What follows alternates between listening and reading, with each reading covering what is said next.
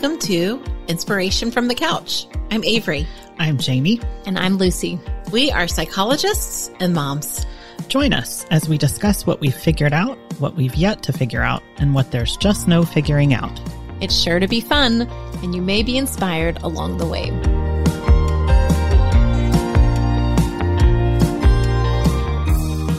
Welcome. So, we want to start today by telling you about an exciting announcement. We've mentioned in previous episodes that we are starting to expand our work here. And one of the ways that we're going to kind of expand going forward is reaching out to the community kind of in these live presentations.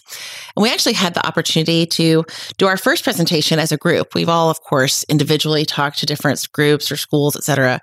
But when this podcast episode airs, we will have already completed our first group presentation that the three of us get to do together.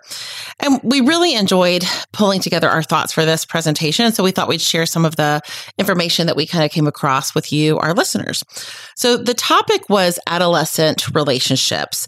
And I'll tell you, this is an issue that's kind of coming up for me almost constantly in my life, whether it's with patients, whether it's with my own daughter, whether it's with friends that are also parents of adolescents. Like it just kind of feels like it is a constant topic. You guys, y'all are both nodding your heads like mm-hmm. this is yes. this is the way that yes. yes. And so I think you know there's no question that navigating adolescent relationships is difficult. Always has been, probably always will be.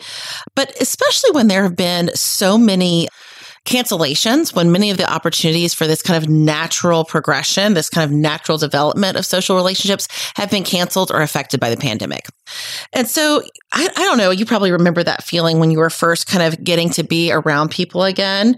Is that like, I don't know what to do with my hands kind of feeling? I don't know how to do small talk. And I think that is obviously also happening for our kids. And so I think that kind of making conversation just can be very difficult. And so I think, um, and actually, I had a patient say something similar. He was saying something like, you know, it's not like anybody has ever said that being a teenager is easy, and now this has just made it more difficult. It's like, like no question, we're struggling. Like public service announcement, the teenagers are struggling. Well, and by the way, I think that you have the pandemic, and then I think this other dynamics with, with social media mm-hmm. and like written mm-hmm. communication and totally it's a totally different way of communicating everything is recorded and then I think my kids especially miss like the verbal skills. That's right. I don't think they know how to have like a real life conversation. That's right. Yes. Somewhat horrifying. That's right. Uh-huh. Well, you've got that. And then also you've got that a lot of us have been wearing masks. Yep. And now they're coming off. And a lot of kids I talk to don't really One, feel comfortable with that. No, my 10 year old, we had to like hide, hide every single mask uh-huh. in our uh-huh. house because she wants to wear them. And yeah. she's like, I, can I have it back? right. I know. I know. Is it anxiety about the illness or is it anxiety no, about not about the illness? It's more like I think wanting to hide. Wanting to hide. It's more like embarrassment, wanting to it's like a, a protective mm-hmm. yeah. shield. shield. It's a shield. Yeah. Yep. That's Armor. what I've heard a lot too. Exactly. Exactly. So as a result of all of this, we may kind of feel more pulled in to kind of step in, right, with a more, in a more hands-on way than um, maybe we even did a few years ago. So where do we draw the line is kind of what we'll talk about today. So I worked with a group of parents of adolescents actually right before the pandemic started. And we started calling this thing the suck it up line. So where is the line between like I do it for you or I help you and like suck it up, do it yourself? And so we did. We, we were calling it the suck it up line, that line kind of between like stepping in and stepping back. And so I thought we could start off with that first option of stepping in. So, like, when do we need to step in? I'm laughing because you call it the suck it up line. And I'm like, how many millions of suck it up lines do we have to have oh for oh our gosh. kids during the course of their growing up? oh my gosh. So, this is something that we have to constantly jump rope like, with it. Yeah. Yes. Yes. Yeah. Yes. Not everything is going to be a bowl of cherries. Who would you guys say is like kind of a clear step in. So when do you get this sense? And are talking specifically around social dynamics and relationships?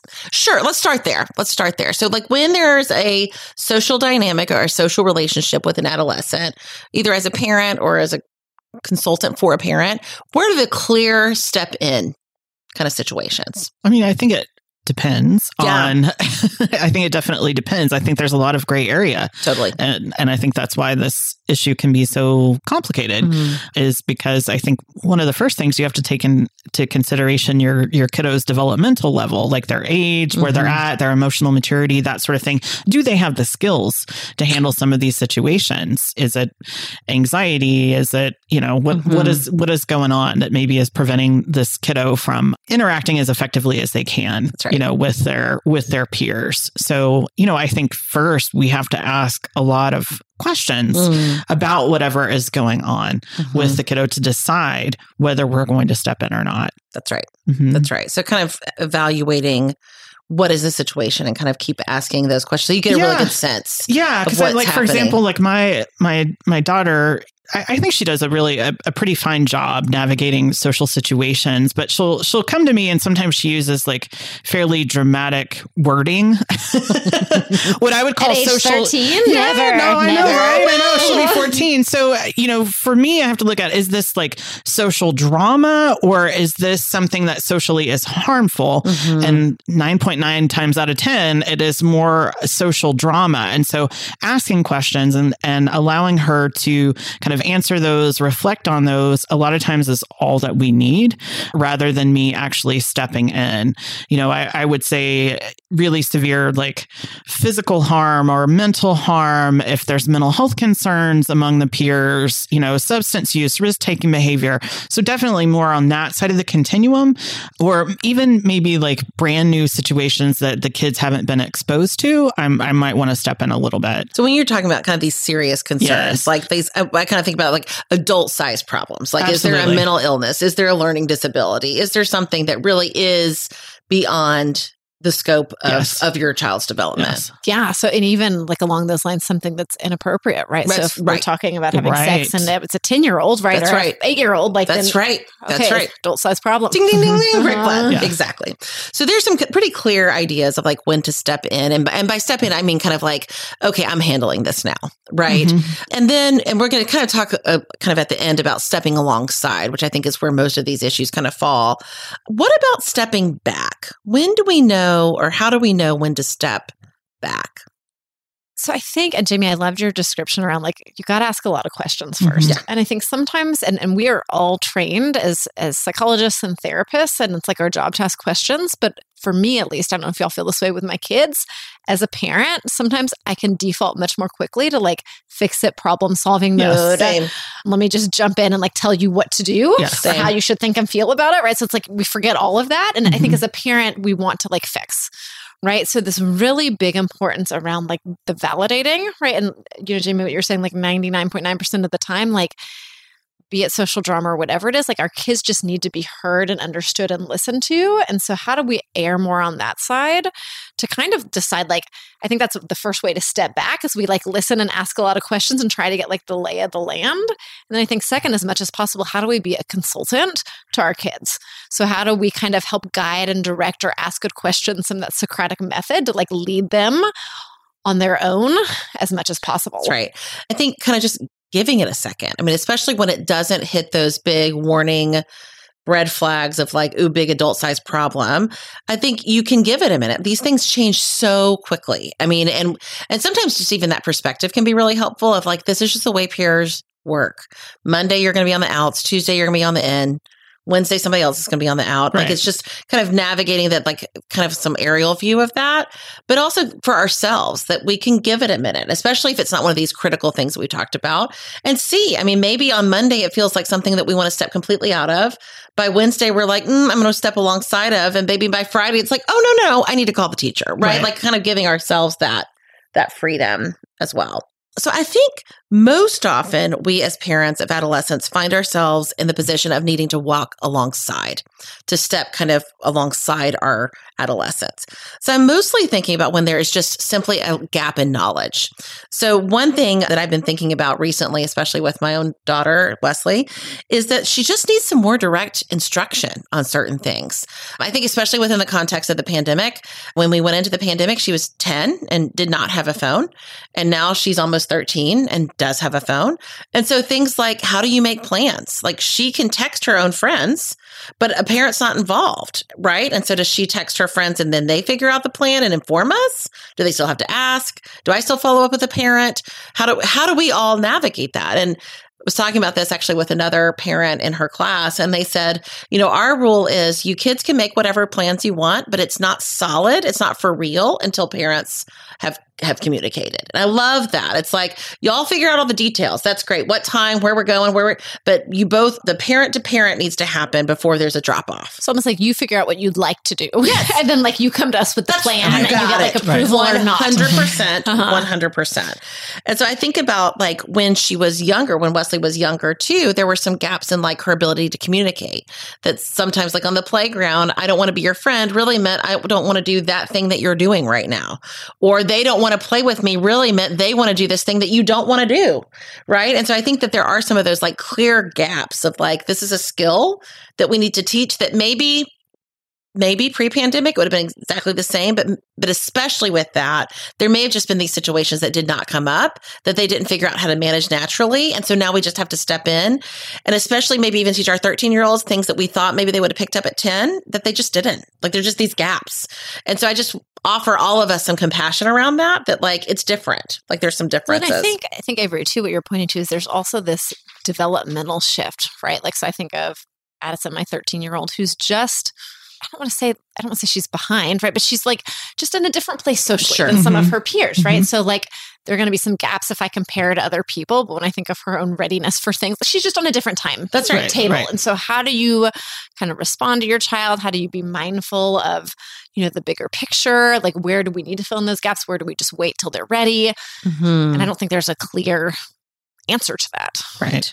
Right thinking about as Grace will be 14 this summer, and the topic recently has come up about crushes in, in middle school. Mm. And her frustration, I think, with some of her peers for always wanting to talk about crushes, whether on TV, whether there are, yes. you know, whether it's it's wherever. And she's like, "Is there something wrong with me that I don't, I'm, I don't have that?" And I'm like, "Not at all, honey. I mean, it's, it's again, it's, I'm, I will ask questions, but also too, like, really normalize that mm. everybody moves along at their own pace." Mm-hmm.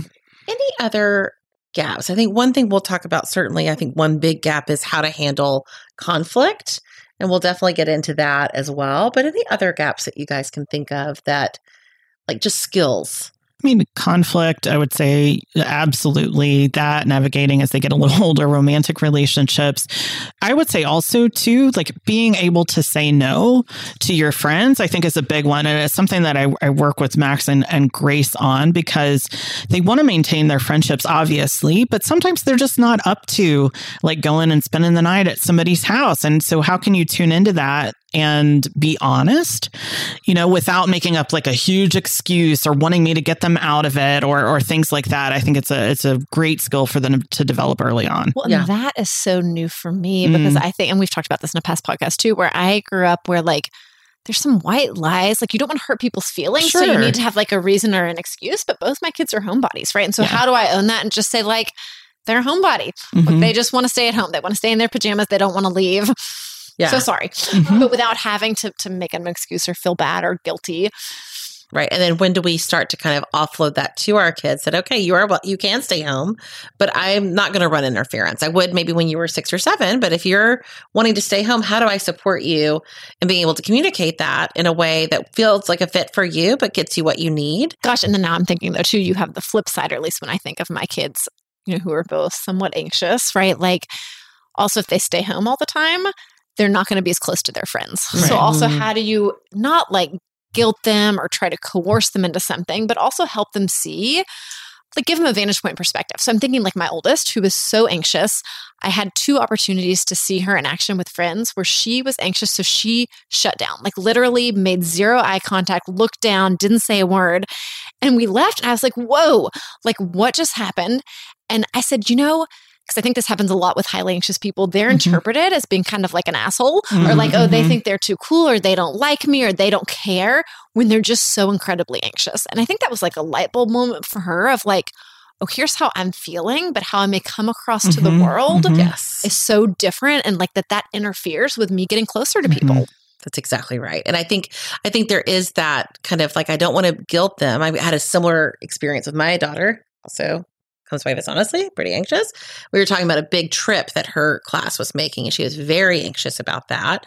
And we we talked about it, and I said, you know, Wesley, you need your friends and they need you. I mean, think about what will happen if you're not there. You won't leave as close. And of course, she's like, You're making me feel guilty. And I was like, Well, I'm just trying to show like the natural consequences that they're going to have all had this week together. And if you don't go, you won't have had that week to get closer and they won't have had that week with you. I mean, maybe you're what they need.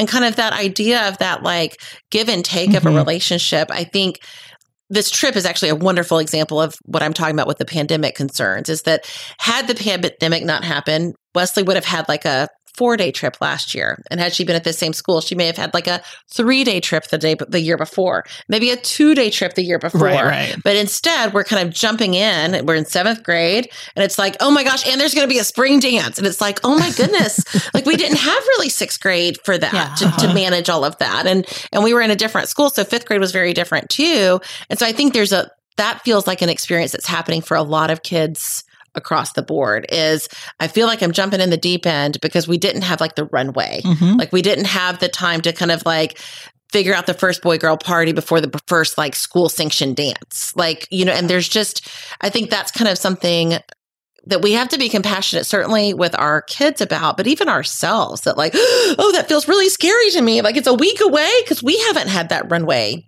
either. Mm-hmm. And yep. I think s- still wanting to encourage them, meet them where they are and kind of take those baby steps, but acknowledge like we're going to maybe have to go a little bit faster than we're comfortable with so we can catch up. And and this same trip next year Wesley will be going to Washington D.C. for a yeah. week, and I said, "Well, you, you, we really need you to go to the one in Texas because you're going to have to get on a plane for the next one. We don't want you to miss that one." And so, like, sorry, you're going to have to jump in the deep end, but better now than next year. So, anything else before we jump into kind of like managing conflict or helping our kids? Well, and I think one thing as we were just talking was this idea about how do we help our kids see natural consequences? How do we help them be curious about how things might play out? How do we offer different vantage points? But how do we do all of that with like kindness and compassion and and just a sense of like any way you go is fine. That's right. Right. if you stay home because you want to be in your pajamas and you're just not as close, like, mm-hmm. okay. Mm-hmm and you maybe have a great time at home and that feels worth it, right? Like, and how do we not shame? How do we not blame? I think what you're talking about there is how do we kind of take ourselves out of that? Yeah. That, like,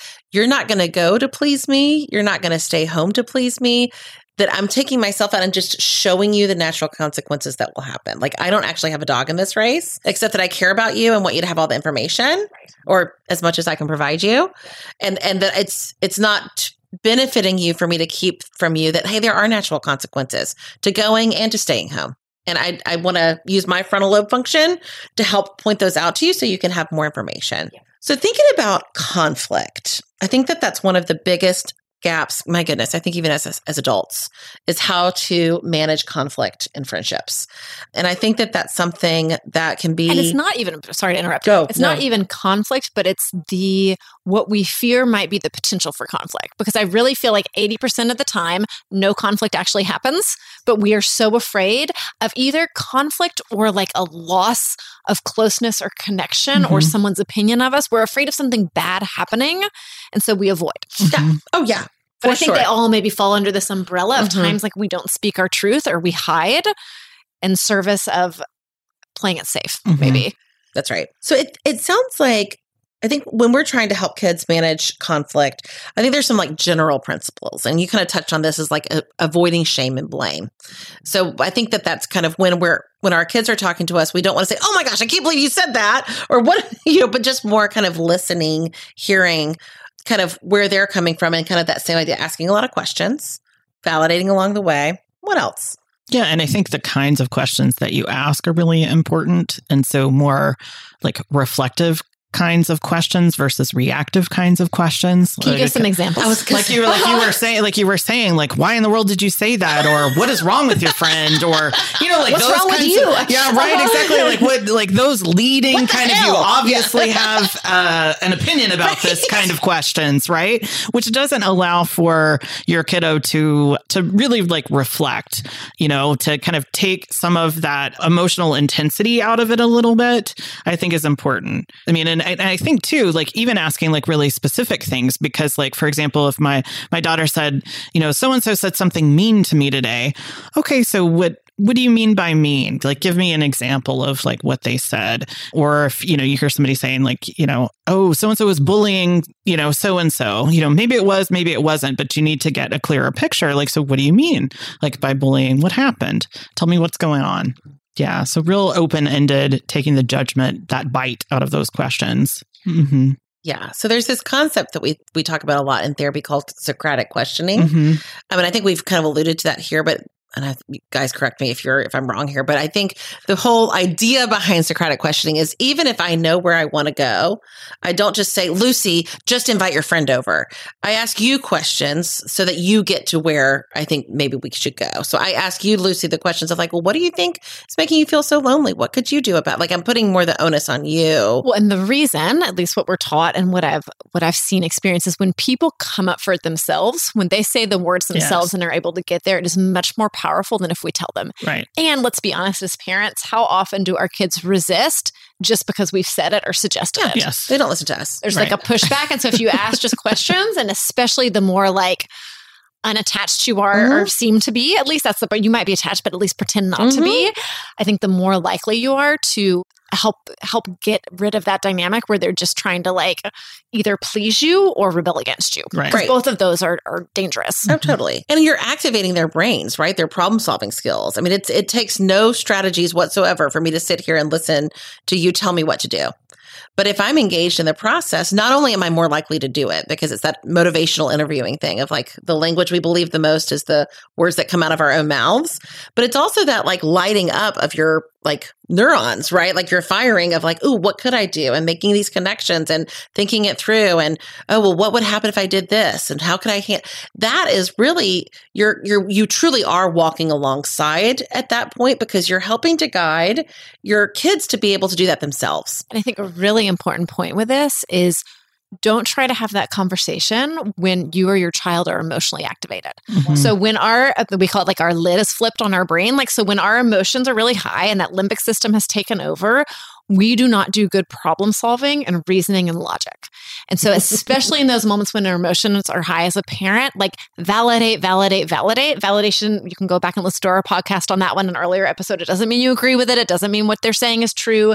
It just means that you were trying to understand how they're feeling. And like once the feelings come back down to baseline, then we can have one of these like thinking conversations. Right. And that that works no matter what age you are. Right. That's right. And forties as well. So yes. totally. There's nothing more frustrating than than wanting validation and getting problem solving. Yes. And, and you'll feel it with your kids. You can oh, feel it yes. literally. And I think sometimes you even ask, like, what do you what do you need? Do you want me to listen? Do you want me to kind of help you comfort or do you want us to try to solve it? And especially the first times you ask that, they won't know. No, they won't know. right. They won't know. Or, and so that's where you say for yourself, right? I'm like, it seems like you're really upset. Why don't we get calmer before we even try to solve this problem? I don't think that we're going to be able to do a very good job until we get calmer. Let me just rub your mm-hmm. Mm-hmm. back, give you a hug, let you go color in your room. Let's watch a show together. Like, let's just kind of bring it down. And then we, this will still be here. I mean, it may feel like a crisis right now, but it will, oftentimes it will be here certainly until tomorrow you know? And so I think hmm. kind of fostering that. So I think other things we talked about, one is kind of this this idea that this is all growing resilience. It isn't our job as parents to like clear the path for everything. Some of this difficulty is just part of our kids figuring out how to manage life's difficulties, right? Becoming more resilient. And that's the three of us talk a lot about. I think bullying happens and it's very important to acknowledge and identify and deal with it. Mm-hmm. I do think more generally we overuse the word bullying and we end up lumping a lot of things that are normative developmental trials mm-hmm. trials into that category mm-hmm. and I think this mm-hmm. is one of those things where every kid is going to be excluded. Mm-hmm. Every kid is going to be mean. Every kid's going to be on the receiving end of mean. So some of that stuff that happens that I think if we try to make it all okay or make sure none mm-hmm. of that happens, we're actually doing a great disservice to our kids because all of us have to learn how to mm-hmm. navigate through difficult interpersonal dynamics. How do we have how do we cope when something hurts us? Mm-hmm. How do we mm-hmm. take care of ourselves? How do we talk with someone else about that? How do we get support? Those are all really important life skills. That's right that we need to be to be resilient. And so totally. we, these are all opportunities to grow that resilience. That's right. That's right. And this idea of like, you know, certainly when they're younger, the only child that's maybe under our control is our own.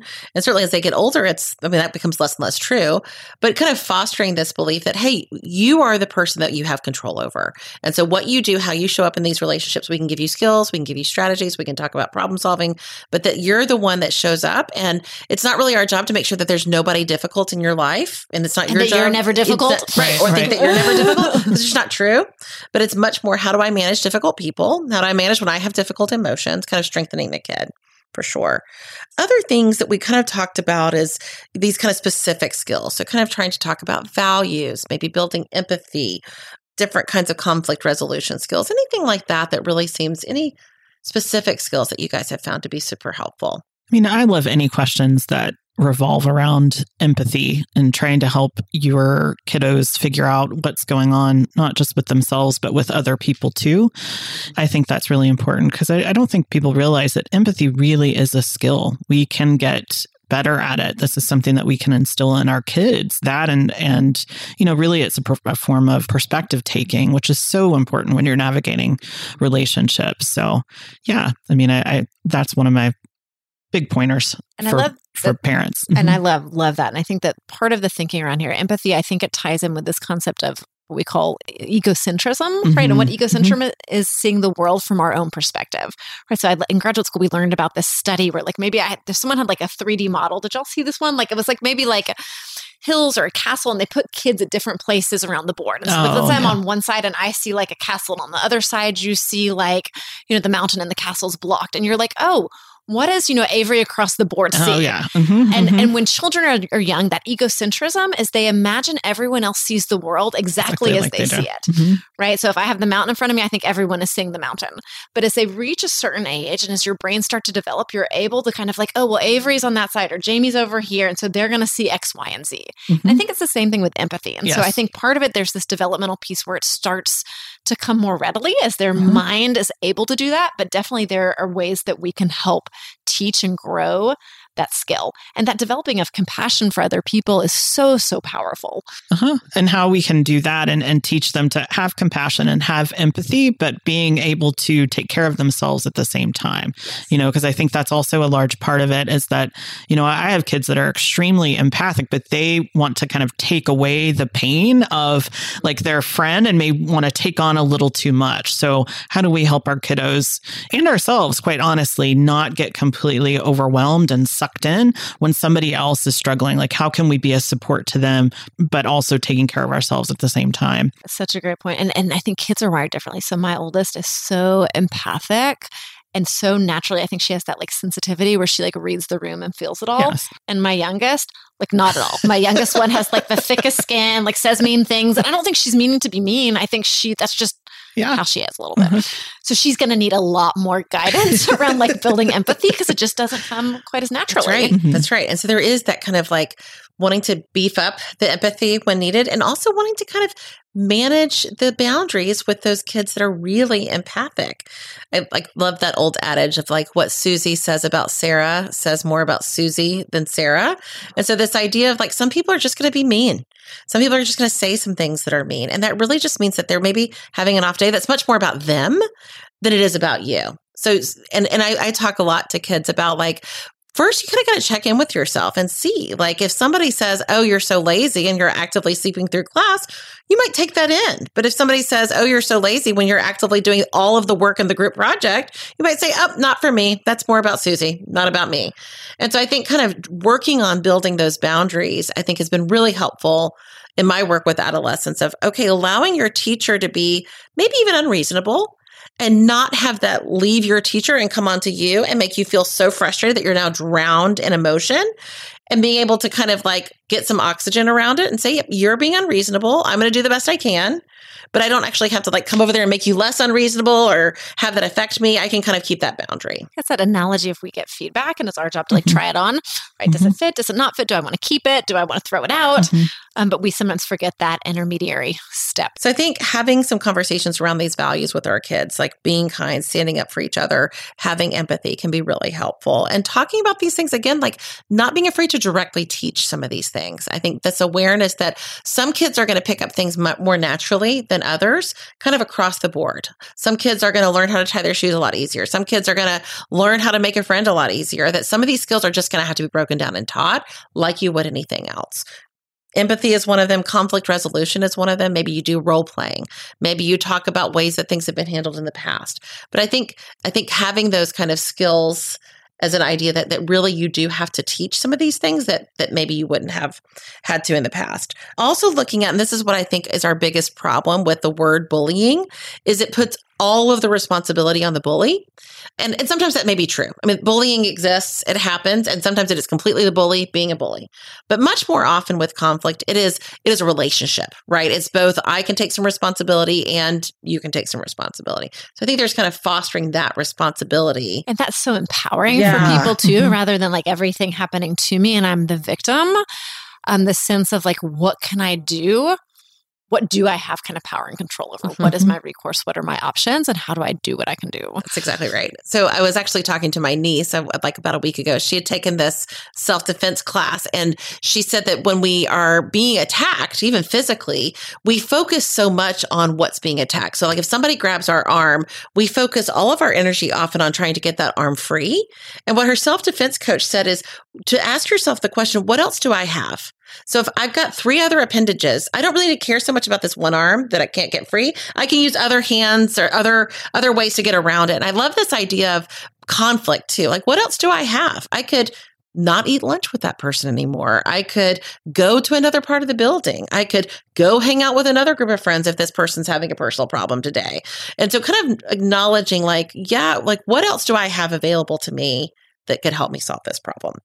So, kind of like wrapping this up, what kinds of things do you feel like? What are our nuggets? What are our do try this at home for today? So, I think we mentioned it in a previous podcast, probably the one on on validation, but one of my absolute favorite books for parents is The Power of Validation. Yeah. I think it is so good. It's such a great book, such an easy read, wonderful practical tips and tricks and great reflective questions for parenting. And so my tip would be grab a hold of that book because it just has such great advice in it. Yeah.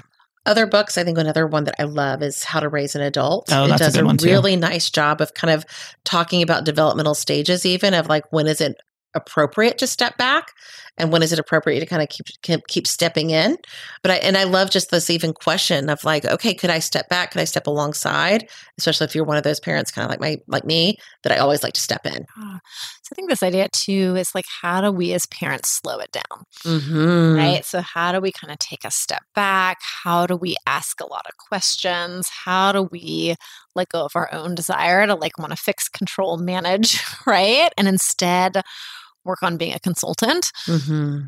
unless we need to do something else. And you'll know usually. Mm-hmm. That's right. And I like that too because their awareness of like, what are we doing to kind of foster that? Yeah, love that going forward. Well, thanks for joining us today. Next week, we are going to be talking about distraction and living our distracted lives sometimes. So please join us then, and we'll look forward to seeing you soon. Thank you for joining us for this episode. Subscribe to Inspiration from the Couch wherever you access your podcasts. We always welcome your feedback. Visit us on our website at inspirationfromthecouch.com.